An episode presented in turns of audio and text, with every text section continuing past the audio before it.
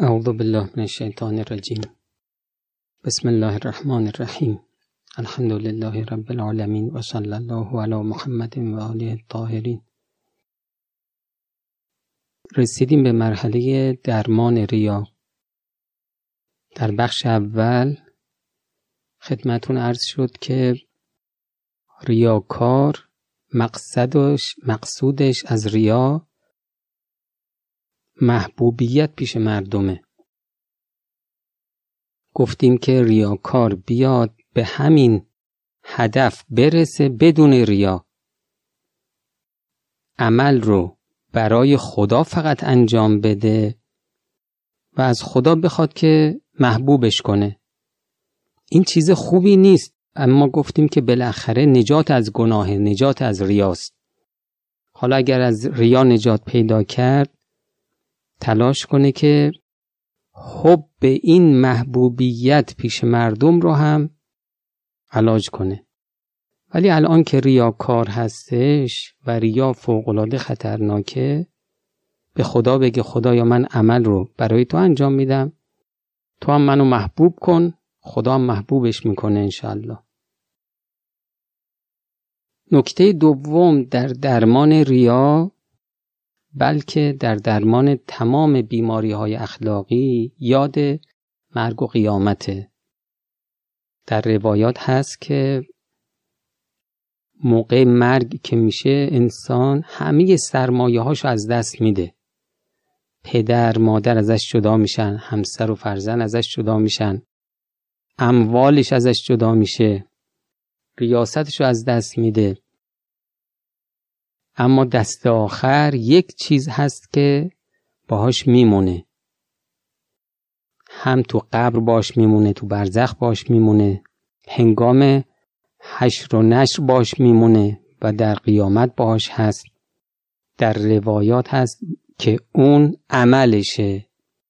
عمل تجسم پیدا می‌کنه برای انسان و همیشه همراه انسان خواهد بود. نقل می‌کنن که شیخ بهایی از این شخصی که تو قبرستون تو قبرستون تخت فولاد اصفهان کار می‌کرد پرسیده بود که اینجا شما چیز عجیبی دیدین تا حالا تو قبرستون. اون شخص گفته بود آره یه شب من اومدم قبرستون شب بود. دیدم یک جوان بسیار زیبا دیدنی. لابلای قبرها گردش کرد و ناگهان داخل یک قبری شد. میگه من خودمو پنهان کردم ببینم قضیه چیه. بعد از مدتی دیدم یک سگ زشت سیاه وارد قبرستون شد و هی گشت و گشت داخل همون قبری شد که اون جوون زیبا. شده بود. بعد از یک مدتی جوون اومد از اون قبر بیرون در حالی که لباسهاش پاره بود و زخمی بود و میگه من رفتم جلو بهش گفتم این قضیه رو من دیدم. این قضیه چیه؟ میگه اون جوون گفتش که من عمل خوب این شخص بودم که دیشب دفن شده و این سگ عمل زشتش بود. و چون اعمال زشتش برتری داشت نسبت به اعمال خوب این سگ هم بر من چیره شد منو از قبر بیرون کرد و دیگه برای همیشه همین سگ زشت همنشین این شخص دفن شده خواهد بود. خب حالا ریاکار این که عملش زیبا نیست. این گفتیم که عملش از هر گناه کبیره زشتره. معلومه که چهره باطنی عملش چهره ملکوتی عملش بسیار زشت خواهد بود. چه بسا به صورت یکی از شیاطین. گفتیم همین عمل ریایی متن عذاب روز قیامته. در جهنم خود این نماز خود این زکات خود این صدقه. اینها به شکل عذاب در میان. گفتیم ریاکار رو خدا و ملائکه لعنش می‌کنند کسی که خدا و ملائکه او رو لعن کنن از رحمت خدا محروم میشه. روز قیامت که انسان به شدت محتاج رحمت خداست. ریاکار از رحمت خدا هیچ بهره ای نداره. روز قیامت به ریاکار خطاب می کنند ای کافر ای گناهکار ای خائن ای زیانکار عملت برباد رفت اجرت باطل شد و امروز هیچ خلاصی نداری. آدم تفکر بکنه در وضعیت ریاکار از مرگ به بعد در قیامت در جهنم. حضرت امام میفرمایند که وای به حال کسی که با نماز و طاعتش وارد جهنم شود. یعنی به خاطر نمازش ها به خاطر طاعتش. میگه چون این نماز ریایی رو خوندی وارد جهنم میشی. میفرمایند که امان از کسی که صورت صدقه و زکات و سلاتش یعنی چهره باطنیش چهره ملکوتی. امان از کسی که صورت صدقه و زکات و سلاتش صورتهایی باشد که زشتر از آنها تصور نشود. بیچاره تو مشرکی؟ خداوند به فضل خود موحد اهل معصیت اسیانکار را می آمرزد انشاءالله. ولیکن فرموده است که مشرک را نمی آمرزم اگر بی توبه از این دنیا برود. ببین چقدر حال ریاکار بده. این میطلبه که ما هر عملی که انجام میدیم یه توجهی داشته باشیم که این عمل رو برای خوشایند دیگران انجام ندیم فقط برای خدا انجام بدیم. باز تفکر کنه در این که خدمتون عرض شد که ریا یک نوع نفاقه و در آیه قرآن هست.